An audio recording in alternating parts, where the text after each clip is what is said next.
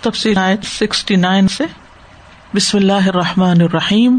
ألم تر إلى الذين يجادلون في آيات الله أنا يصرفون؟ کیا آپ نے ان لوگوں کی طرف نہیں دیکھا جو اللہ کی آیات میں جگڑتے ہیں؟ کہاں سے وہ پھیرے جاتے ہیں؟ یہاں اللہ سبحان و تعالیٰ فرما رہے ہیں کہ اے محمد صلی اللہ علیہ وسلم، کیا آپ کو ان لوگوں پر تعجب نہیں ہوتا؟ حیرانی نہیں ہوتی؟ جو اللہ سبحان و تعالی کی باتوں میں، اللہ کی آیات میں، احکامات میں اڑ جاتے ہیں، جھگڑے کرتے ہیں، حق بات کو قبول نہیں کرتے اور برائی کی طرف راغب ہوتے ہیں۔ وہ کس طرح کہاں سے پھیرے جاتے کون ان کو پھیر دیتا ہے؟ تو وہ شیطان ہی ہے جو ان کی عقلوں پہ پردہ ڈال دیتا ہے یا ان کی خواہشات ہیں؟ ان کا اپنا نفس ہے کہ جو حق کو جانتے ہوئے بھی ماننے نہیں دیتا یا ان کی انا پرستی ہے۔ یعنی حق تو روز روشن کی طرح واضح ہے، لیکن ان لوگوں کو نظر نہیں آتا کیونکہ یہ اندھیروں میں ہے ان کی عقل پہ پردے پڑے ہوئے ہیں۔ الم طرح کیا آپ نے دیکھا نہیں؟ یہ تعجب کے لیے استفام یعنی کبھی آپ نے غور کیا؟ ایسے لوگوں کو دیکھا آپ نے؟ یعنی کیا ہو گیا ہے؟ اس صورت میں اگر آپ تدبر کریں، تو آپ دیکھیں گے کہ اس صورت میں بار بار ناحک جھگڑا کرنے والوں کا ذکر آتا ہے۔ آیت نمبر چار میں، آیت نمبر پانچ میں، آیت نمبر پینتیس میں، آیت نمبر چھپن میں، اور پھر یہاں آیت سکسٹی نائن میں۔ فائیو ٹائمس شروع میں آتا ہے کہ ما جاد الفی آیات اللہ اللہ کفرو اللہ کی آیات میں صرف وہی لوگ جھگڑا کرتے ہیں، بحثیں کرتے ہیں جنہوں نے کفر کیا۔ پھر آیت نمبر پانچ میں آتا ہے کدبت قبل قوم نوح والاحزاب من بعدهم وهمت كل امت برسول لیا خدو و جادلوا بالباطل لیدحدوا به الحق۔ اور پھر آج تھرٹی فائیو میں ہے اللہ دین یوجا دلون فی آیات اللہ بغیر سلطان عطا کبر مختن ان اللہ و ان دلزین امن آج ففٹی سکس میں آتا ہے ان الدین یوجا دلون فی آیات اللہ بغیر سلطان ان عطا ان فی صدور اللہ کبر ماہم بالغی اور یہاں علم تر الدین یوجا دلون فی آیات اللہ انا یوسرف ہوں کہ پیچھے کیا ہے جو ان کو اس چیز پہ مجبور کر رہا ہے؟ وہ قابل غور ہے۔ اور اللہ کی آیات میں جھگڑا کرنا کیا ہے؟ کہ انسان ان پر اعتراض کرے، ان کو جھٹلا دے، ان کے اندر کنٹرڈکشن تلاش کرے۔ یا بہو نہا وجہ ان کے اندر ٹیڑھا پن تلاش کرے۔ اس بہت ساری قسمیں کچھ لوگ قرآن کے بارے میں جھگڑے کرتے ہیں۔ کہ یہ اللہ کی طرف سے نہیں ہے اور اس میں کچھ چیزیں ڈال دی گئی ہیں یا اعتراضات کرتے ہیں کہ یہ بات کیوں آئی ہے؟ یہ بات عقل کو نہیں لگتی۔ اور کچھ نہیں تو جو آیات مقطعات ہیں، حروف مقطعات والی، ان پر اعتراض کرتے ہیں کہ یہ کیسا قرآن ہے۔ اور پھر نبی صلی اللہ علیہ وسلم کی رسالت کے بارے میں، قرآن مجید میں جو احکامات ہیں یا آخرت کے بارے میں جو آیات ہیں، ان کے بارے میں جھگڑا کرتے ہیں کہ ہم بلا دوبارہ کیسے جی اٹھیں گے جبکہ ہڈیاں چورا چورا ہو چکی ہوں گی۔ تو یہ ہر دور کے لوگوں کی عادت رہی ہے کہ جب وہ حق کو ماننا نہیں چاہتے، تو پھر اس کے بارے میں بحث مباحثہ شروع کر دیتے ہیں۔ اور اعتراضات کے بعد پھر دھمکیوں پہ اتر آتے ہیں اور پھر مختلف طرح سے اپنے غیر و غذب کا اظہار کرتے رہتے ہیں۔ اسی طرح کچھ لوگ کائنات میں جو اللہ تعالیٰ کی نشانیاں ہیں، آیات ہیں، ان کے بارے میں جگڑتے ہیں اور وہ کیا جھگڑا ہے کہ کوئی اللہ نہیں ہے یا کوئی خالق نہیں ہے، خود سے خود سب کچھ بن گیا۔ تو یہ سب کچھ جو ہے، یہ ہر دور میں ہوتا رہا ہے، اور یہ نہ ماننے والوں کی عادت ہے۔ جنہوں نے ماننا نہیں ہوتا، وہ بحث کرتے۔ اور اس کی عام روز مرہ زندگی میں آپ مثال دیکھیں کہ مثلاً آپ اپنے بچے کو کوئی کام کہتے ہیں، تو بعض اوقات آپ کہتے ہیں کہ اچھا یہ فلاں چیز ادھر لے آؤ، یہ اٹھا کے وہاں رکھ دو۔ تو اگر اس کی مرضی ہوتی ہے نا ماننے کی، تو وہ کیا کرتا ہے؟ اٹھتا ہے اور بغیر چو چرا کے جا کے وہ کام کر کے آ جاتا ہے۔ لیکن اگر اس کی مرضی نہیں ہوتی ماننے کی، تو پھر کیا کرتا ہے؟ پھر بحثوں میں ویسا شروع کر دیتے یہ آپ کیوں کر رہی ہیں؟ یہ ایسا ہی ہونا چاہیے، یہ زیادہ بہتر ہے، ایسا ہے، ویسا ہے۔ پھر وہ الٹا آپ کو قائل کرے گا یا آپ کو غلط ثابت کرنے کی کوشش کرے گا۔ تو آپ آخر میں کیا کہتے اچھا نہیں کرنا، تو جاؤ تم، میں خود ہی کر لوں گی۔ وہ یہ بحث مباحثہ مت کرو۔ تو جدال عام طور پر حق کے ڈینائل کے لیے کیا جاتا ہے، حق کو جاننے کے لیے نہیں کیا جاتا۔ حق کو جاننے کے لیے جو طریقہ اختیار کیا جاتا ہے، اس میں انسان صرف وہ سوال کرتا ہے ادب سے، احترام سے، جس سے معاملہ واضح ہو جائے، گتھی سلجھ جائے۔ دیکھیں، جب دھاگے الجھتے ہیں تو جنہوں نے ان دھاگوں کو سیو کرنا ہوتا ہے، وہ بہت احتیاط سے ان کو الگ الگ کرتے ہیں اور دیکھتے ہیں کہ ناٹ کہاں ہے اور پھر وہاں سے اس کو کھولنے کی کوشش کرتے ہیں۔ نہ وہ جلد بازی سے کام لیتے، نہ وہ غصے سے کام لیتے کہ توڑ پھوڑ کے اس کو رکھ دیں۔ کیونکہ ان کا مقصد ہے اصل اس مشکل کے حل تک پہنچنا۔ تو انا یوسرفون کہاں سے پھیرے جاتے ہیں؟ یعنی اتنے واضح دلائل اور اتنی واضح آیات، یہ سب کچھ ہونے کے باوجود ان کو سمجھ کیوں نہیں آتی؟ اتنی سمپل سی بات ہے نا کہ ایک گھر کا انتظام کرنا ہو، کسی ایک بزنس کی ایڈمنسٹریشن کرنی ہو کتنی پلاننگ اور کتنے دماغ اور کتنے لوگ چاہیے ہوتے ہیں اور پھر وہ آپس میں ان کے اختلافات ہوتے ہیں اور مختلف رائے ہوتی ہیں اور پھر بھی جب ایگزیکیوٹ کرتا ہے انسان اس ساری پلاننگ کو تو کتنی جگہوں پہ فلا رہ جاتے ہیں، پھر اگلے ورژن میں اس کو ریوائز کیا جاتا ہے، پھر مسلسل امپروو کیا جاتا ہے۔ کبھی انسان سوچے کہ ایک چھوٹے سے چھوٹے بیکٹیریا اور ایک چھوٹے سے چھوٹے کیڑے سے لے کے اور پرندوں اور جانوروں اور انسانوں اور ساری مخلوقات جو صرف ایک پلانٹ پر ہے ان سب کی پیدائش، ان کی رہائش، ان کی رسک روزی، ان کا جینا اور مرنا، ان سب چیزوں کی پلاننگ اور پھر وہ ایک دو دن کے لیے نہیں، ہزاروں سال پر محیط ہے اور ہوتا چلا جا رہا ہے۔ کیا یہ معمولی چیز ہے؟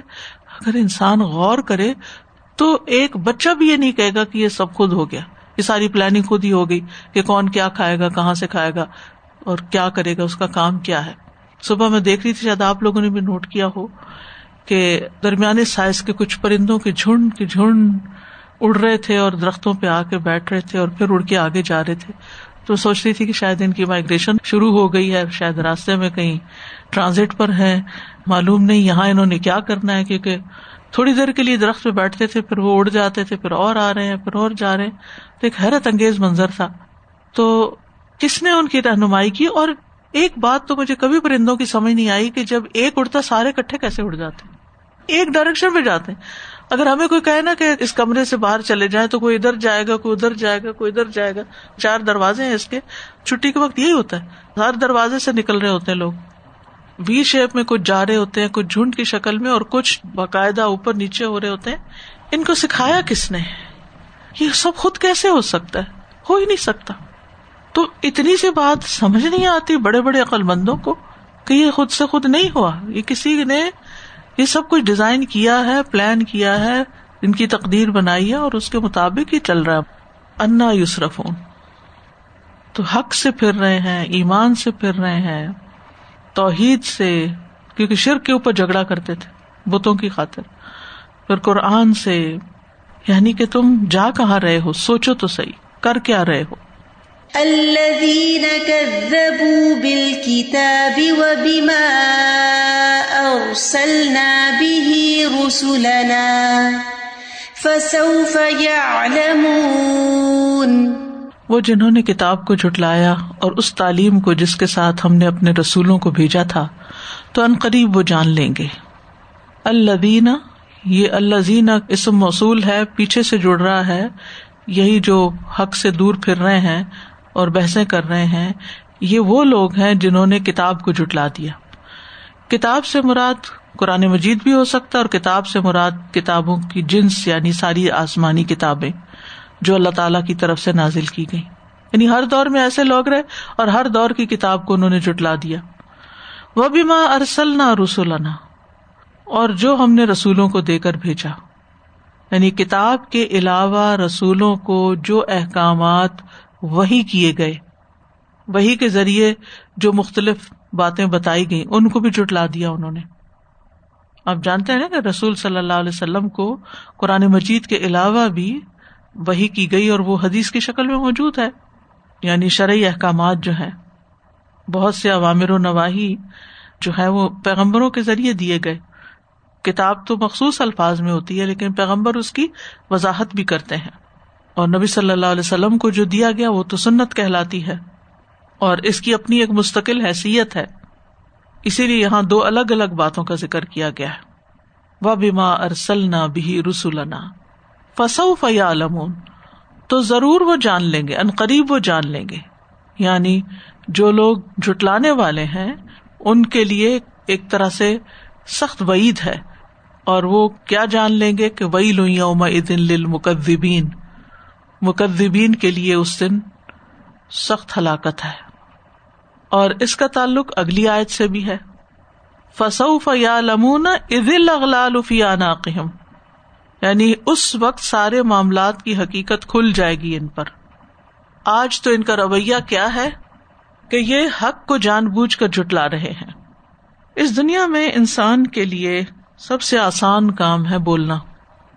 کسی چیز کو قبول کرنا ہو، حق کو تو بھی انسان بول کے کر لیتا ہے، اور اگر اس کا انکار کرنا ہو، تو بھی بول کے وہ کر لیتا ہے۔ اور خاص طور پر اگر مرضی کے خلاف کوئی بات ہو، تو اس وقت انسان کیسے بولتا ہے؟ جو دل میں آئے بولے چلے جاتا ہے، اور خصوصاً جدال کر رہا ہو۔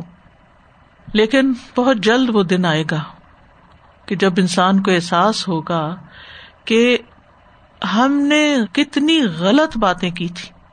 کتنے غلط قسم کے جھگڑے کیے تھے۔ کاش ہم ساری زندگی اپنی زبان بند رکھتے اور کوئی غلط بات منہ سے نہ نکالتے۔ کاش ہم نے اپنے ہونٹ سی لیے ہوتے اور ہماری زبان سے کوئی نہ حق بات نہ نکلتی۔ کیونکہ انسان کے جسم میں سب سے زیادہ خطرناک چیز جو ہے وہ اس کی زبان ہے اور سب سے بڑا فتنا اس کی زبان ہے۔ جس سے خرابیاں واقع ہوتی ہیں۔ آپ سو نیکیاں کر لینا کسی کے ساتھ۔ ایک غلط بات اس کو بول دینا سب پہ پانی پھر جاتا ہے، ساری ضائع ہو جاتی۔ وہ آپ کے احسانات بھول جاتا ہے، لیکن آپ کی تلخ، ترش بات اس کو چبھی رہتی ہے۔ اور افسوس یہ کہ ہم سب کے لیے کتنا بڑا امتحان ہے کہ ہم اپنے ہاتھ اتنے غلط استعمال نہیں کرتے۔ ہم اپنے پاؤں سے بھی کئی غلط جگہ نہیں جاتے، بچ کے رہتے ہیں۔ الحمد للہ اسی طرح اپنی آنکھوں کو بھی بچا کے رکھتے ہیں کہ نہیں، کوئی حرام چیز نہیں دیکھتی کانوں کو بھی ہم غلط چیزوں سے بچاتے ہیں۔ لیکن کیا نہیں بچا سکتے؟ زبان۔ یہی زبان حق کا اعتراف کرتی ہے، لا الہ الا اللہ کہتی ہے تو جنت میں لے جانے کا ذریعہ بن جاتی ہے۔ اتنی نازک چیز ہے۔ اور یہی زبان حق کا انکار کرنے کے لیے کوئی لفظ بول دیتی ہے تو یہی انسان کے لیے جہنم میں لے جانے کا ذریعہ بن جاتی ہے۔ تو وہ دن بہت جلد آ جائے گا فسو فیا لمون جب لوگ جان لیں گے کہ آج ان کی زبانوں کی کمائی جو ہے وہ کیا رنگ لائی ہے۔ اور وہ کیا دیکھ لیں گے اپنے سامنے؟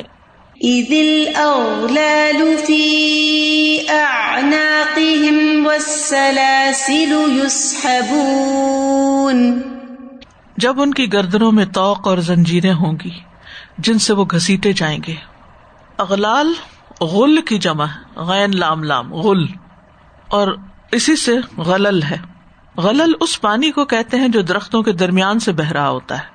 اور غل اس چیز کو کہتے ہیں جس سے کسی کے اعضاء کو جکڑ کر بیچ میں سے باندھ دیا جاتا ہے۔ جیسے کڑا ہوتا ہے نا، تو آپ نے دیکھا ہوگا کہ دو طرف سے کھلا ہوتا ہے، پھر اس کو کٹھا کر کے ٹک کر کے بند کر دیتے ہیں۔ اسی طرح توق بھی یعنی اس کے بیچ میں کوئی چیز ہوتی ہے اور اس کو بند کر دیا جاتا ہے۔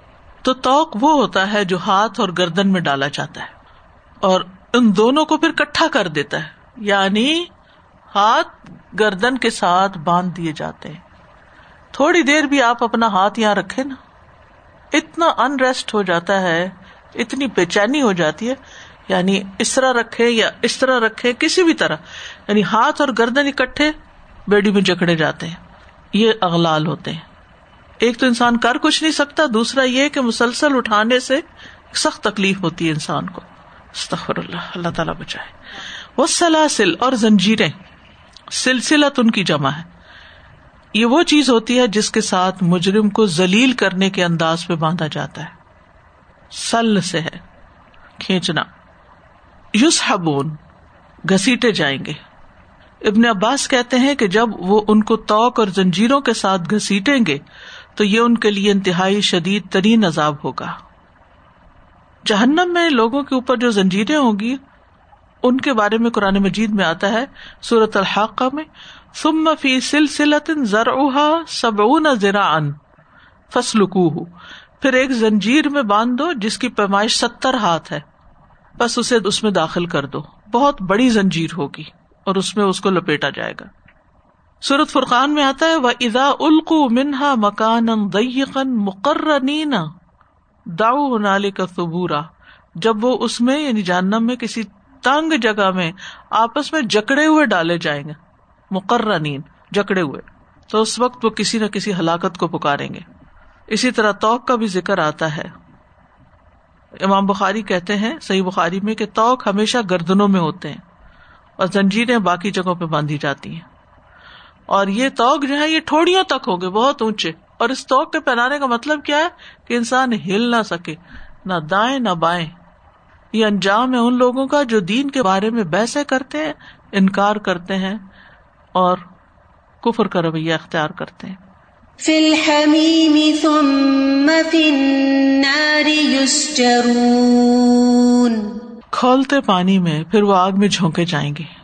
یعنی جب وہ پیاس کی شدت سے تڑپ کر پانی مانگیں گے تو دوزخ کے جو کارندے ہیں، ان کو زنجیروں سے کھینچتے ہوئے گسیٹتے ہوئے ایسے چشموں کی طرف لے جائیں گے جن سے کھولتا ہوا پانی نکل رہا ہوگا، حمیم نکل رہا ہوگا۔